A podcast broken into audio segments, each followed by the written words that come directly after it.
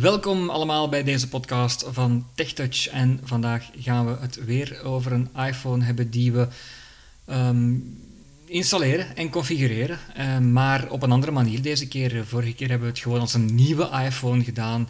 En nu gaan we het doen als een iPhone waarvan we eh, een backup eh, willen op terugzetten. Nu, de stappen die ken je al om ehm, dat allemaal te doen, je wifi-netwerk in te stellen en dat soort dingen. Dus dat gaan we vandaag nu niet meer doen. We gaan direct beginnen waar we moeten beginnen. Apps en gegevens. Koptekst.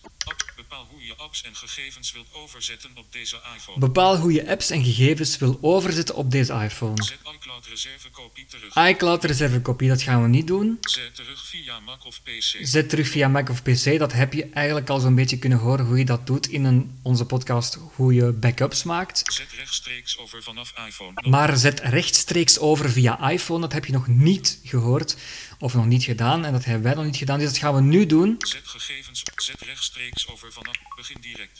Koptekst. Kijk, ik hoor hier al direct een eh, melding op mijn oude iPhone. Wat zegt hij nu? Dus hij herkent die al direct. Sluit, configureer nieuwe iPhone. Gebruik je Apple ID Steven, blad apenstaartje Skynet, die om je nieuwe iPhone te configureren. Dus ik moet die Apple ID gebruiken. Ga door. Knop. Ik druk op ga door op mijn oude iPhone. Wachten op andere iPhone. Houd je nieuwe iPhone voor de camera. Ja, en nu zegt hij: houd je nieuwe iPhone voor de camera.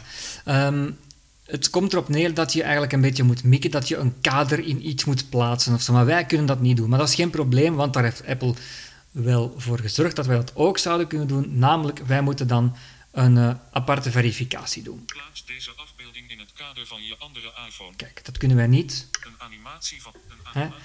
Maar Handmatige identiteitscontrole. deze kunnen we wel, de handmatige identiteitscontrole. Handmatige identiteit. Pincode. Zes ontbrekende waarden. Tekstveld. Deze code moet ik ingeven op mijn oude iPhone. 5, 7, 9, 5, 9, 8. 8. Zo. 8. Voer toegangscode van je andere iPhone in.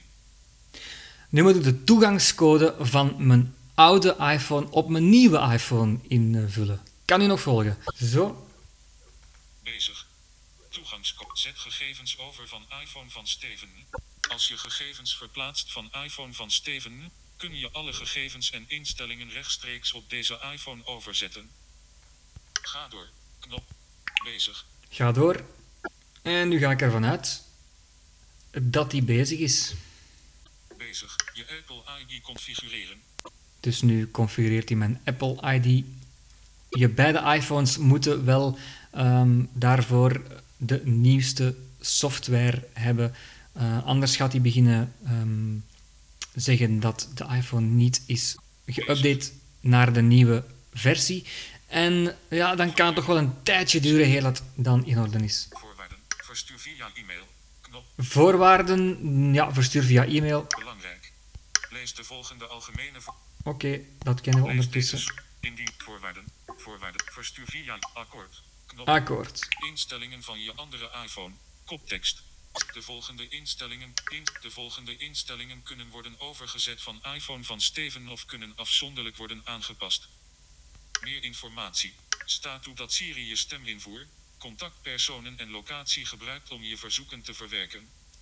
Staat toe dat kaarten en andere apps met jouw toestemming je locatie Ja, ik sta alles toe. Ga door. Knop. Houd je iPhone up-to-date. Koptekst. Werk iOS automatisch bij voor de nieuwste functies, beveiliging en verbeteringen. Ik eh, kan er nu voor kiezen om mijn iPhone automatisch bij te werken of niet. Ik ga kiezen voor handmatige updates. Ga door. Installeer updates handmatig. Knop.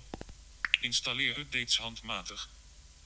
Installeer. Ga door. Knop. Installeer updates hand. Foto van iemand die Touch ID gebruikt met Apple Pay.